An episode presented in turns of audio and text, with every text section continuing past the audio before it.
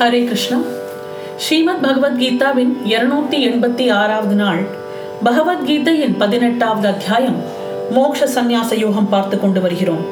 நேற்றைய தினம் நாம் இந்த அத்தியாயத்தில் மிகவும் முக்கியமான ஒரு ஸ்லோகத்தை பார்த்தோம். ஐம்பத்தி ஏழாவது ஸ்லோகம். அதாவது பகவான் நாம் எப்படி வாழ வேண்டும் என்று சொல்வதை நாம் கேட்டோம். அதை மீண்டும் ஒரு முறை நாம் பார்ப்போம். அப்புறம் ஐம்பத்தெட்டாவது ஸ்லோகத்துக்கு போவோம். விவேகத்தால் கர்மங்களை எல்லாம் என்பால் ஒப்படைத்து என்னை குறியாக கொண்டு புத்தி யோகத்தை சார்ந்து இரு. யாண்டும் சித்தத்தை என்பால் வைப்பாயாக என்று பார்த்தோம். பகவான் சொல்வது என்னவென்றால் உன்னோட அத்தனை ஃபோக்கஸையும் என் மேல வை. நீ எது செஞ்சாலும் எனக்கு ஒப்படைச்சு செய் அப்படிங்கிற அந்த சிம்பிள் ஸ்டேட்மெண்ட் தான் நம்ம நேத்திக்கு பார்த்தோம்.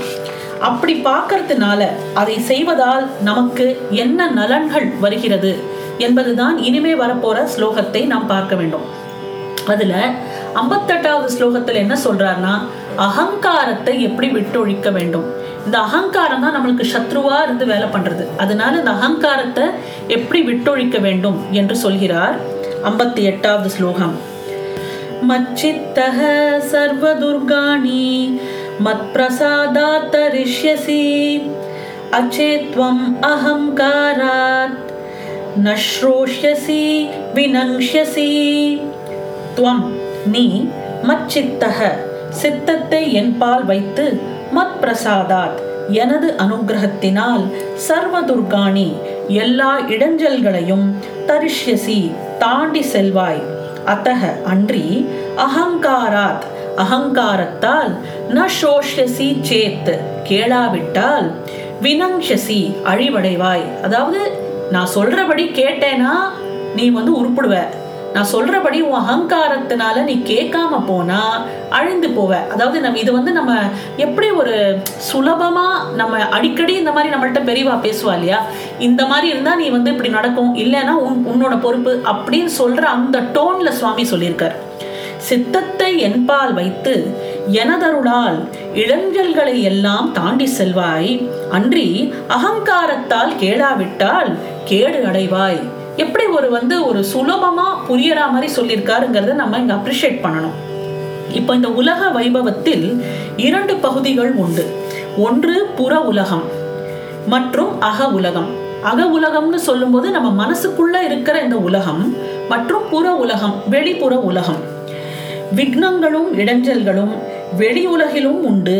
அக உலகமாகிய மனதிலும் உண்டு. இப்போ எல்லா விதத்துலேயும் அந்த கான்ஃப்ளிக்ட்டுங்கிறது எல்லா இடத்துலையும் இருக்கு. வெளி உலகத்துலையும் நம்ம கான்ஃப்ளிக்டை ஃபேஸ் பண்ணுறோம் அதே மாதிரி மனதளவுலையும் நம்மளுக்கு நிறைய விஷயங்களில் ஒரு கான்ஃப்ளிக்ட் இருக்கும். ரெண்டு இடத்துலையும் நம்மளுக்கு கான்ஃப்ளிக்ட் உண்டு. அக உலகமாகிய மனதிலும் இந்த விக்னங்கள் என்பது உண்டு. வெளி உலகை திருத்தி அமைக்கின்றோம். நோய் வரக்கூடிய இடத்தை நோயற்றம் இடமாகலாம். நீர் இல்லாத இடத்தில் நீர் கொண்டு வரலாம். வெப்பம் நிறைந்த இடத்தில் வெப்பத்தை குறைக்கலாம். இப்படியெல்லாம் செய்வது புற உலகில் உள்ள விக்னங்களை அகற்றுவதாகும். இப்போ புற உலகில் வெளி உலகத்துல நம்ம நிறைய விதமான மாற்றங்களை கொண்டு வந்து நம்மளோட விக்னங்களை நாம் குறைத்து கொள்ளலாம். ஒரு இடத்துல ரொம்ப சூடா இருக்குன்னா ஒரு ஏசி போட்டுக்கலாம். அப்போ அந்த வெப்பம் என்பது குறையும். ஒரு இடத்துல தண்ணியே இல்லை அப்படின்னா தண்ணியை கொண்டு வந்து சேர்த்துக்கலாம். இந்த மாதிரி நம்மளை சுத்தி இருக்கிற புற உலகில் நம்ம எத்தனையோ விதமான சௌரியங்களை பண்ணி கொண்டு அந்த இடைஞ்சல்களை எல்லாம் நாம் கொஞ்சம் கடந்து செல்லலாம். ஆனால் இப்போ நவீன பௌத்தீக சாஸ்திரத்தின் துணை கொண்டு அச்செயல் ஏராளமாக செய்யப்படுகிறது. நம்மளோட சௌரியத்துக்காக இப்போ எத்தனையோ விதமான அட்வான்ஸ்மெண்ட்ஸ் எல்லாம் நடக்கிறது. இப்போ ரொம்ப டிராஃபிக் ஜாமாக இருக்கா? அங்கே ஒரு ஃப்ளைஓவர் கட்டுறாங்க. ஸோ அந்த டிராஃபிக் கொஞ்சம் ஈஸ் அவுட் ஆகுது. அந்த மாதிரி நம்ம வெளி உலகத்தில் எத்தனையோ சௌரியங்களை நாம் பண்ணிக்கிறோம். ஆனால் அதனாலேயே உலகுக்கு இன்பம் வந்து அமையாது. இந்த வெளிப்புற சௌரியங்களினால் பெரிய பெரிய பில்டிங்ஸ் இருக்கு எத்தனையோ விதமான நவீன சாதனங்கள் இருக்கு சுகமாக வாழ்வதற்கு எத்தனையோ விதமான ஃபெசிலிட்டிஸ்லாம் நமக்கு வந்துடுது. ஆனால் இதனால நமக்கு நிம்மதியும் சந்தோஷமும் கிடைக்குமா என்றால் இல்லை. வெளி உலகத்தை திருத்தி அமைப்பதை விட முக்கியமானது அக உலகம் ஆகிய மனதை திருத்தி அமைப்பது. இப்போ அக உலகம் எப்படி இருக்கிறதோ அதை பொறுத்து தான் நம்மளோட சந்தோஷம். மனதளவுல நமக்கு சந்தோஷம் இல்லைன்னா வெளி உலகில் எப்பேற்பட்ட விஷயங்கள் நமக்கு கிடைச்சாலுமே மனசுக்கு அந்த சந்தோஷம் நம்மளால அனுபவிக்க முடியாது. ஏனென்றால் இந்த அக உலகத்தில் நிறைய கான்ஃப்ளிக்ட் இருக்கு என்று அர்த்தம். அதனால மனதை திருத்தி அமைப்பதுதான் முக்கியம் என்று சொல்கிறார். எவ்வளவு நல்லதா இருந்தாலும் அது இன்பம் தராது. புற உலகம் எவ்வளவு கெட்டதா இருந்தாலும் மனதை திருத்தி அமைத்து கொண்டவனுக்கு அது கேடு செய்யாது. இப்போ மனதளவில் நம்மளோட இடைஞ்சல்களை எல்லாம் நாம் அகற்றி விட்டோம் என்றால் புற உலகு எவ்வளோ மோசமா இருந்தா கூட நமக்கு அது பாதிக்காம இருக்கும். அதனால தான் சம்டைம்ஸ் நம்மளோட மென்டல் ஸ்டேட்டை பொறுத்து தான் அந்த ஹாப்பினஸ் அப்படின்னு பார்க்குறோம் இல்லையா? இப்போ மென்டல் ஸ்டேட் நல்லா இருந்ததுன்னா சுற்றி இருக்கிற சூழல் கொஞ்சம் சரியா இல்லைன்னா கூட நம்ம அதில் சந்தோஷமாக தான் இருப்போம். அதில் அட்ஜஸ்ட் பண்ணிட்டு இருக்கலாம். இடைஞ்சல்களும் விக்னங்களும் வெளி உலகில் இல்லை. மனிதனுடைய மனநிலையில் தான் இருக்கின்றன. இது ரொம்ப முக்கியமான ஸ்டேட்மெண்ட் இதுக்கு நான் உங்களுக்கு வந்து ராமாயணத்திலேன்னு ஒரு உதாரணம் சொல்லணும். அதாவது ராமர் வந்து காட்டுக்கு போகும்போது கைகேயின் ஆணைப்படி தசரதர் வந்து சொல்றார் ராமா இனிமே வந்து உனக்கு பட்டாபிஷேகம் இங்க கிடையாது. நீ வந்து கானகத்தில் வாழ வேண்டும். அதுவும் எப்படி பதினாலு வருஷம் நீ கானகத்துல வாழணும். அப்படின்னு சொல்லும்போது ராமர் வந்து தந்தையின் கட்டளையை நாம் கட்டாயம் நம்ம இதை நிறைவேற்ற வேண்டும். இதுதான் ஒரு ஒரு மகனுக்கு வந்து சிறந்த கடமை என்பது இதுதான் அப்படின்னு நினைச்சுட்டு ராமா டிசைட்ஸ் டு கோ இல்லையா? அப்போ வந்து சீதா வந்து சொல்றா நான் உங்களோட வருவேன் அப்படின்னு. அப்போ ராமர் சொல்றார் பாரு நீ வந்து அரண்மனையில வளர்ந்தவ. காட்டுல வந்து நான் செருப்பு இல்லாம இருக்கணும். மர உரியை தரித்து கொண்டு வாழ வேண்டும். இந்த அரண்மனையோட சுகங்கள் எல்லாம் எதுவுமே கிடையாது. நீ அங்க இருந்தா கஷ்டப்படுவ. அதனால நீ இங்கேயே இரு. அரண்மனையில நீ சுகமாக இரு. நான் பதினாலு வருஷம் என்னோட வனவாசத்தை முடித்துக்கொண்டு நான் கட்டாயம் அயோத்திக்கு திரும்பி வருவேன். நீ அது வரைக்கும் இங்க சௌரியமாக இரு அப்படின்னு சொல்றார். அப்போ அதுக்கு வந்து சீதா என்ன சொல்றான்னா உனக்கு வந்து இந்த அரண்மனை வாசம் எனக்கு சுகத்தை கொடுக்கும் என்று நீ எப்படி தீர்மானிக்கலாம் என்று கேட்கிறார்.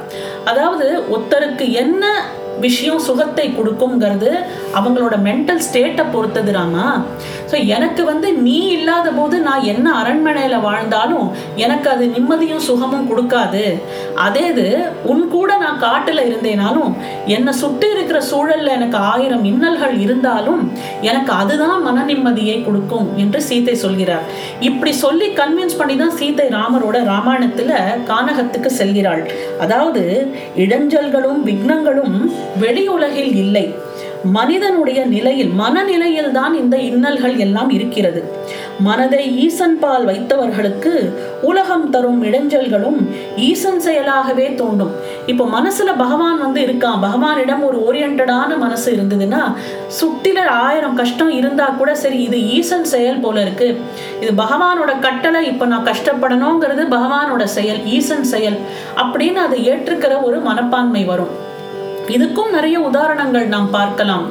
மாணிக்க வாசகரை கொண்டு போய் ஜெயிலில் போட்டான் ராஜா. இல்லையா? பாண்டிய மன்னன் சிறையில் அடைத்து விட்டான். ஏனென்றால் அவர் வந்து குதிரை அரேபிய குதிரை வாங்குற பணத்துல வந்து அவர் என்ன பண்ணார்? கோவில் கட்டிட்டார். ஸோ அதனால வந்து இந்த நரியெல்லாம் பரியா மாறின கதையெல்லாம் நாம் கேட்டிருக்கிறோம் இல்லையா? ஸோ அந்த பரியா மாறி அதெல்லாம் திருப்பி காட்டுக்கு அதாவது இந்த குதிரையா இருந்தது திருப்பி நரியா மாறி காட்டுக்கெல்லாம் நரிகள் ஓடி போனோன்னு ராஜா வந்து ஏமாற்றம் அடைந்தான். இப்போ இந்த மாணிக்க வாசகர் வந்து அங்க மினிஸ்டராக இருக்கார். மந்திரியாக இருந்தவர் நம்மளை ஏமாத்தி விட்டார் அப்படின்னு சொல்லிட்டு மாணிக்க வாசகரை சிறையில் போட்டு விட்டான் அப்போ மாணிக்க வாசகருக்கு என்ன தோன்றது? இவ்வளோ கஷ்டமும் ஈசன் செயல் தான் போல இருக்கு. அப்போ அவர் வந்து மனசுல வந்து கஷ்டப்படலை. இது ஈசன் செயல் நான் இந்த மாதிரிலாம் கஷ்டப்படணுங்கிறது பகவானோட சித்தம். சரி அப்படியே ஆகட்டும்னு தான் இருக்கார். அதே மாதிரி தான் அப்பர் சுவாமியும். அவரை வந்து எப்பேற்பட்ட இன்னல்களுக்கெல்லாம் இந்த சமணர்கள் ஆளாக்கினார்கள். ஆனாலும் அவர் என்ன சொன்னார்? எப்பேற்பட்ட கஷ்டத்தை சுண்ணாம்பு காலவாயில போட்டா கூட அவருக்கு அந்த சமயத்துல இது ஈஸ்வரனோட சித்தம் இது ஈசன் சித்தம் நான் கஷ்டப்படணுங்கிறது இது அவனோட சித்தம் நான் அதை அனுபவித்துக் கொள்கிறேன். நமச்சிவாயங்கிற மந்திரத்தை சொல்லும்போது எனக்கு இதெல்லாம் கஷ்டமா தோன்றாதுன்னு இருந்தார் இல்லையா? அந்த மாதிரி மனதை ஈசன் பால் வைத்தவர்களுக்கு உலகம் தரும் இடைஞ்சல்கள் ஈசன் செயலாகவே தான் தோன்றும். அதற்கு சிறந்த சான்று அப்பரது வாழ்க்கை நிகழ்கிறது. அந்த விக்னங்களை குறித்து அவர் பகர்ந்ததாவது அதாவது அப்பர் சுவாமியோட தேவாரத்தில் வர பதிகத்தில் வர பகுதி இது. அதாவது நாமார்க்கும் குடி அல்லோம் நமனை அஞ்சோம் நரகத்தில் இடர்ப்போம் நடையில்லோம் ஏமாப்போம் பிணி அறியோம் பணிவோம் அல்லோம் இன்பமே என்னாலும் துன்பமில்லை என்று சொல்கிறார். தாமார்க்கும் குடியல்லா தன்மையான சங்கரன் நற்சங்கவன் குழை ஓர்காதில் கோமார்க்கே நாம் என்றும் மீளா ஆளாய் கொய்மலர் சேவடி இணையே குறுகினோமே.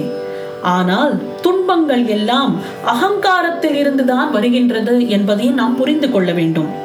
என்னதான் முயன்றாலும் ஈஸ்வரனுடைய கிருபை மட்டும் இல்லாது போனால் உனக்கு ஒன்றும் லபிக்காது.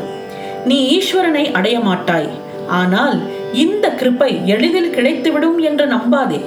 உனது ஹிருதயத்திலிருந்து அகங்காரம் முழுவதும் நீங்க வேண்டும்.